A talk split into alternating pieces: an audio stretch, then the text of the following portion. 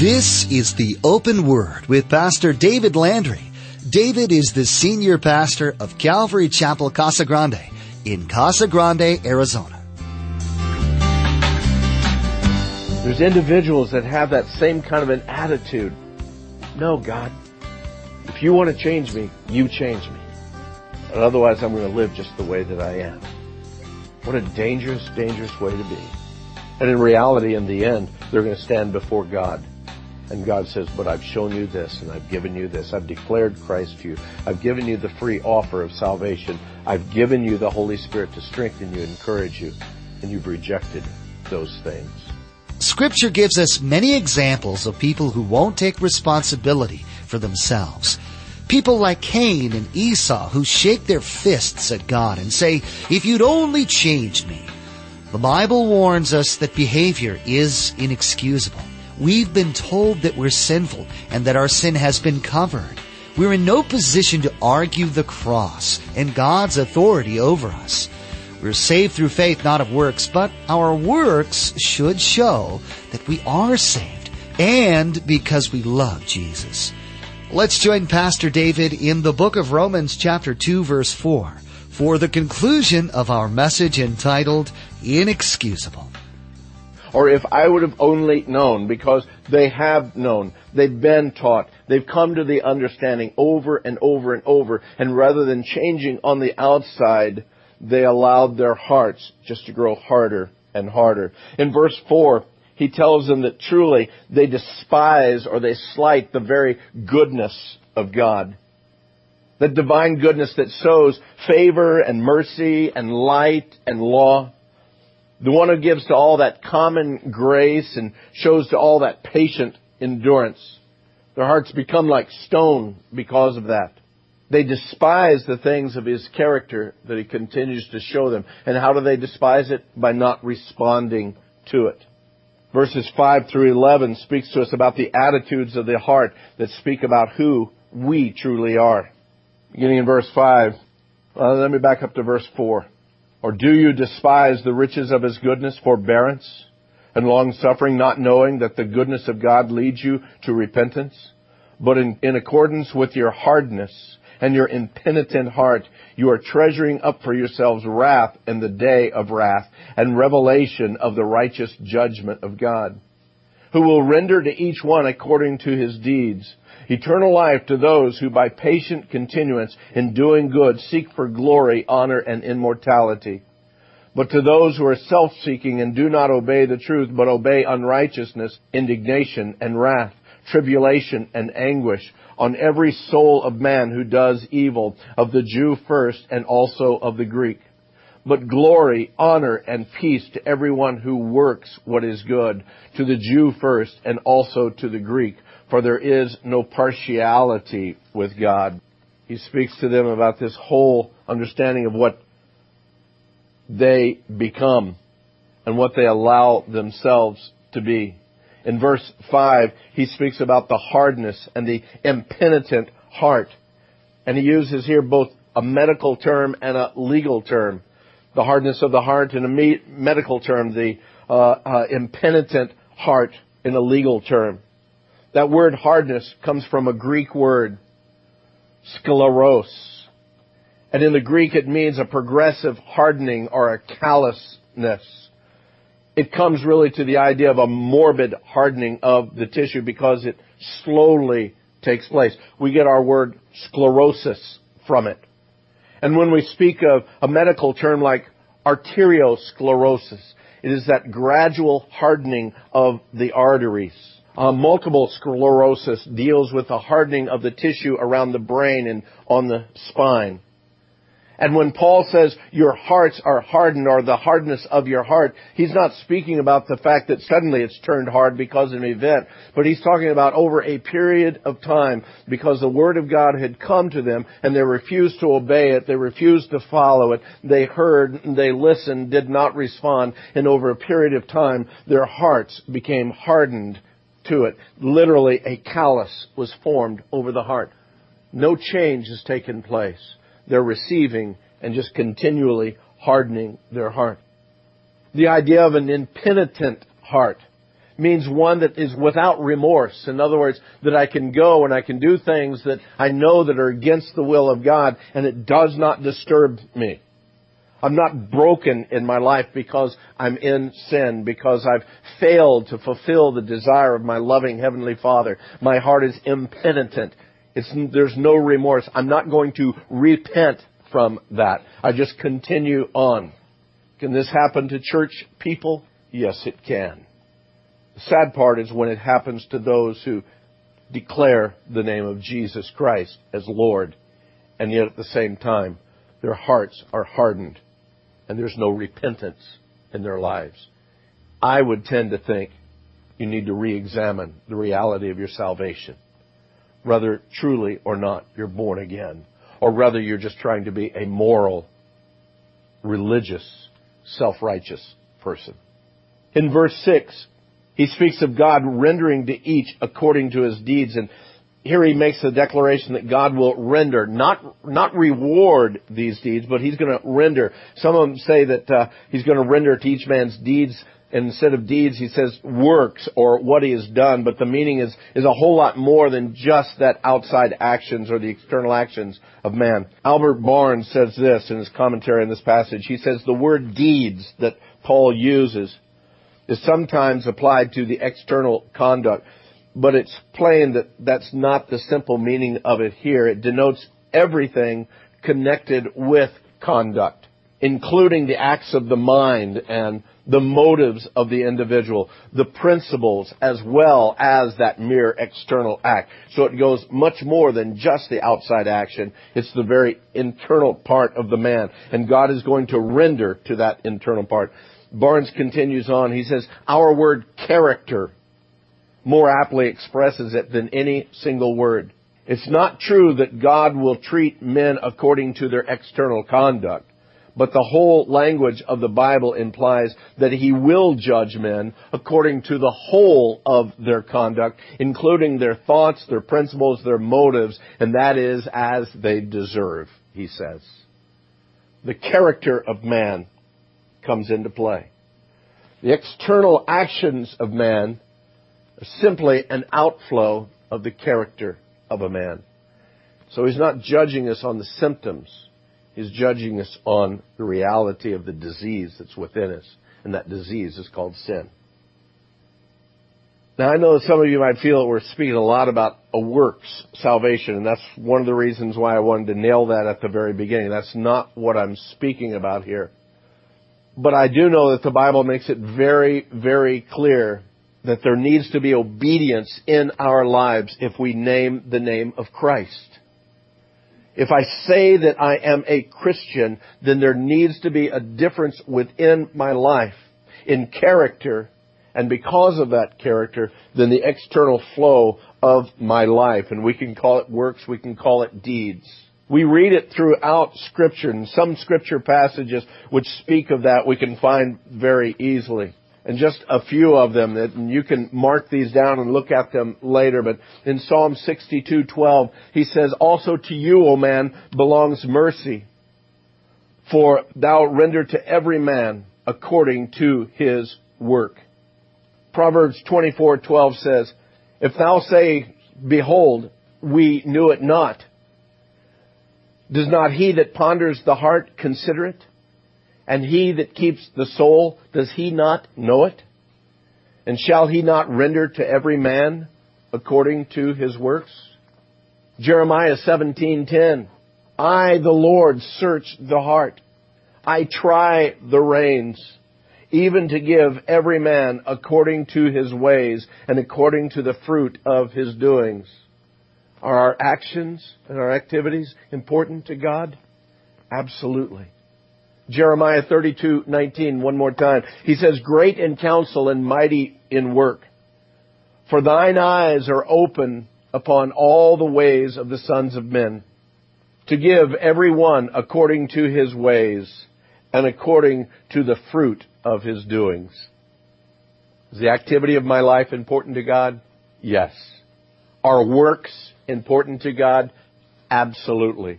Now you might say, yeah, but David, all of these are Old Testament and I'm not in the Old Testament. I'm New Testament. I'm, I'm covered under grace. I'm covered under mercy. Works really is not the issue anymore since the New Covenant. Okay, then I think that there's a few little New Testament verses we can share with you also.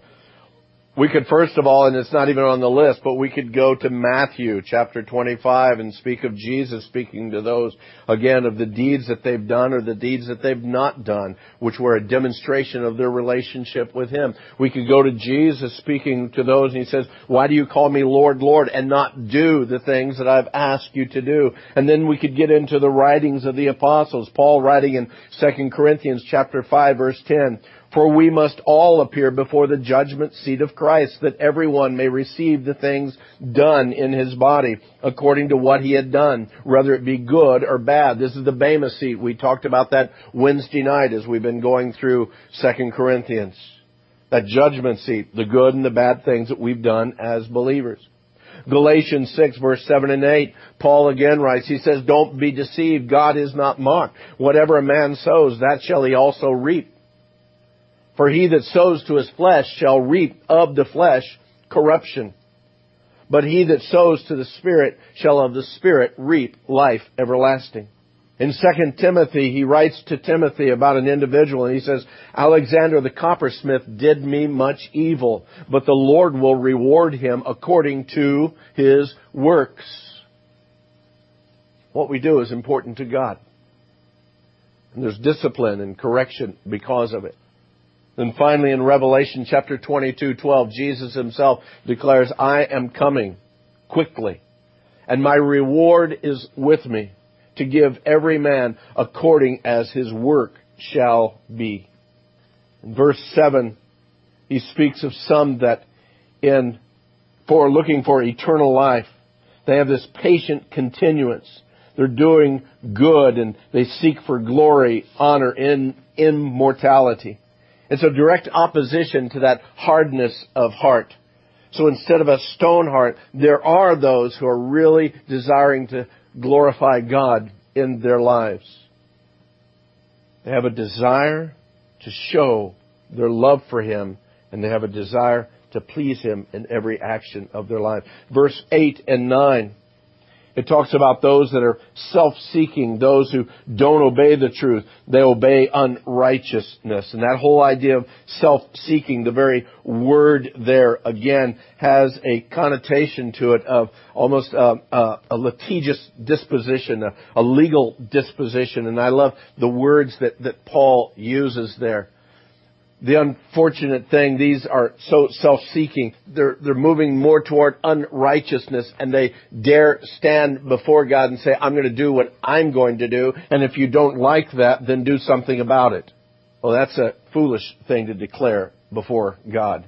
The thing is, is we live in a litigious society right now. People are ready to sue for everything. And sometimes when there's nothing even to sue for, they manufacture opportunities to sue. A few years ago, you probably heard the story of a woman who went into a fast food restaurant and she had gotten her drink and she kind of looked around to see if anybody was looking and when no one was looking she poured a little bit of her drink on the floor and then slipped and fell and hurt her back and was going to sue the fast food chain.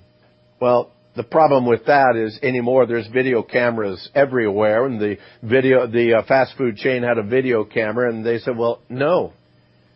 You've done this yourself. You knew that what you would do would harm you. You did it yourself. You are inexcusable. You have no excuse. Not too unlike mankind today. I'm going to live whatever way that I want. And then at the end, God, you've just got to cover me because you created me. No, you're without excuse because God has demonstrated and shown His love and shown His truth over and over and over. There's individuals that have that same kind of an attitude. No, God, if you want to change me, you change me. But otherwise, I'm going to live just the way that I am. What a dangerous, dangerous way to be.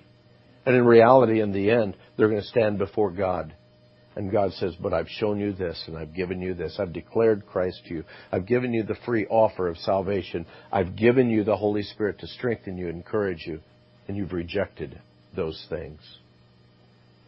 These are the ones who are the Cains of our ages and the Esau's.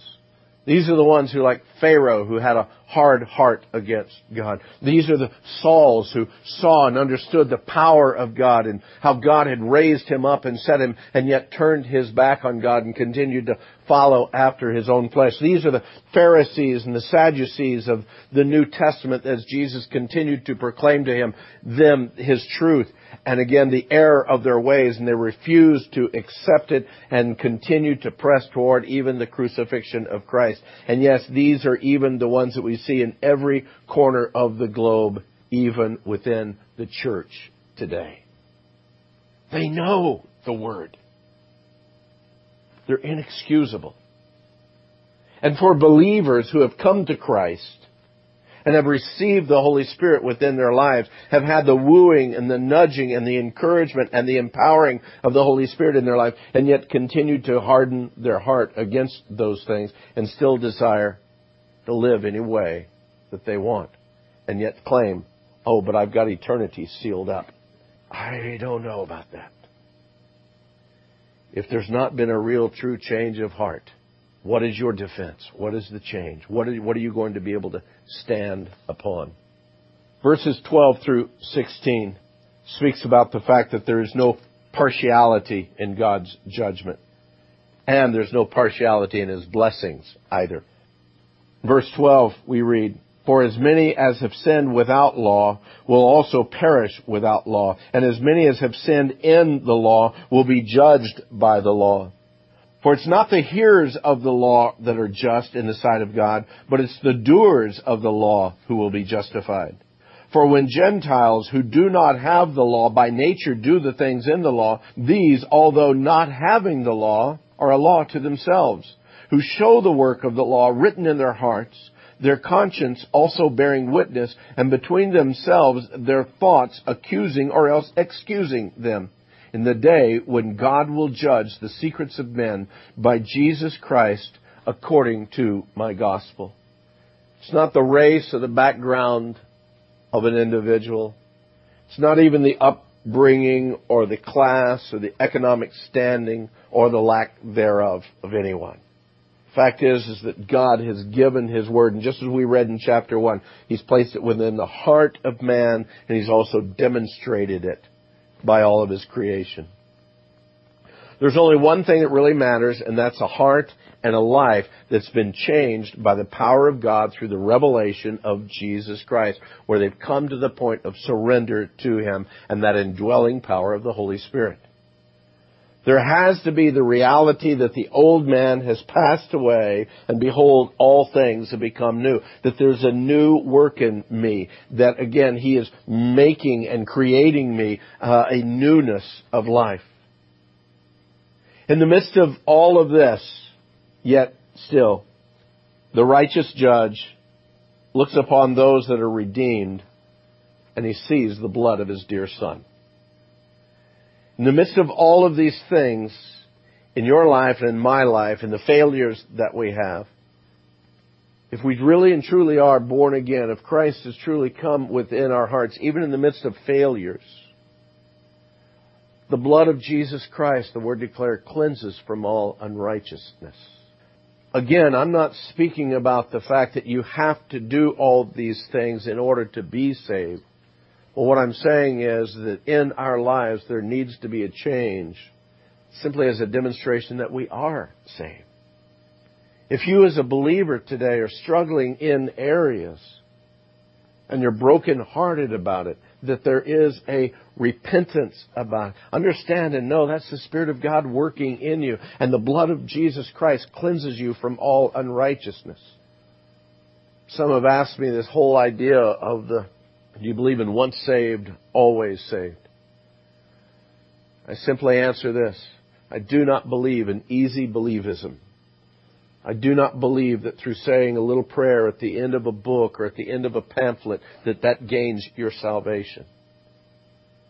I believe that a changed heart is what truly is the evidence of salvation. And if there is a changed heart within an individual, if there is a brokenness for sin, then I can say that I can assure you that it's the work of God moving within your heart and life. And I can promise you, according to God's word, that he who began a good work in you will complete it until the day of Christ Jesus. That he will receive even the prodigal son back to himself. He does not lose his sonship. I can give great assurance to salvation to those who are brokenhearted because of sin. But for someone to come up and say, well, God, if you want me to change, then change me. If that's the attitude, and the attitude continues to work toward pleasing the flesh and following the way of the world, I give you absolutely no assurance of your salvation. And I tell you, like Paul says, examine yourself to see if you're really and truly in the faith or not. If Paul can say that, then I, as a preacher of the word, can say that too. Amen? I want to close with this little story. Uh, Henry Ironsides, who is a teacher and preacher of the word from the 19th century, or the 20th century, in looking at this passage gives the story. It's called the story of the fire. He writes, one of the first gospel illustrations that ever made a real impression upon my young heart was a simple story that I heard a preacher tell when I was less than nine years old. It was of pioneers who were making their way across one of the central states in the earlier ages of our country. They were going to that distant place that had been opened up for homesteading. They traveled in covered wagons drawn by oxen and the progress was necessarily slow. One day they were horrified to note a long line of smoke off in the west, stretching for miles across the prairie. And soon it was evident that the dried grass was burning fiercely and coming toward them rapidly. Well, they had crossed a river the day before, but it would be impossible to get back to that river before the flames would be upon them. And there was one man only that seemed to have some kind of understanding as what was to be done. He gave the command to them to set fire to the grass that was behind them. The flames are coming this way toward them. And he says, turn around and set fire to the grass that's behind you. Many began to complain and were worried, then we'll be surrounded by flame. And he says, just trust me. And as they did, the fire continued on moving away from them in that portion of the grass. And when a space was burned large enough, then the whole company then moved back into that area that was already burnt. And as the flames continued to move in from the west, there was a little girl that cried out in terror, Are you sure we shall not all be burned up? And the leader replied, My child, the flames can't reach us here, for we're standing where the fire has already been. What a picture of the believer who's safe in Christ. It's that understanding that the fires of God's judgment, they burn themselves out on Him. And all of us who are in Christ are safe forever in Christ. We're standing where the fire has already been. Ironsides finishes it up with this little poem. He says, On him almighty vengeance fell, which would have sunk a world to hell. He bore it for a chosen race and thus becomes our hiding place. He did it all for us in order that we wouldn't be burned so that we did not have to receive the wrath of God. But if we continue to press against and deny the grace of God in our life and continue to shake a fist against His authority and leading and ruling in our life. There's no assurance in that, beloved. But there is assurance in the heart that is His, the heart that desires Him. And on that, I think, is one thing that we can all truly be thankful for. It's the hope and the blessing and the reality that in the midst of all of our failures, all of our failures, if we are His, He's already taken the wrath and placed it upon His Son so we can stand redeemed. Unfortunately, that's all the time we have for today. You've been listening to the Open Word, the teaching ministry of Pastor David Landry of Calvary Chapel Casa Grande in Casa Grande, Arizona. To learn more about the Open Word, visit our website at theopenword.com. You can download today's teaching or subscribe to the Open Word podcast. Subscribing to the Open Word podcast is the best way to stay up to date with all the latest messages from Pastor David. To subscribe, log on to theopenword.com, click on the podcast option on the homepage, or simply search for the open word in the iTunes store. You can also give us a call if you'd like. That number to call is 520-836-9676. That's 520-836-9676. Another option to get in touch with us is to send us an email. Our email address is info at theopenword.com. That's info at theopenword.com. When you contact us, please let us know the call letters of the station you heard the open word on and how today's broadcast has blessed you. Your feedback helps us know the Lord's direction for this ministry. Once again, you've been listening to The Open Word with Pastor David Landry of Calvary Chapel in Casa Grande, Arizona. In the next edition of The Open Word, David will continue teaching through the Word of God. So please make plans to join us again and may God richly bless you.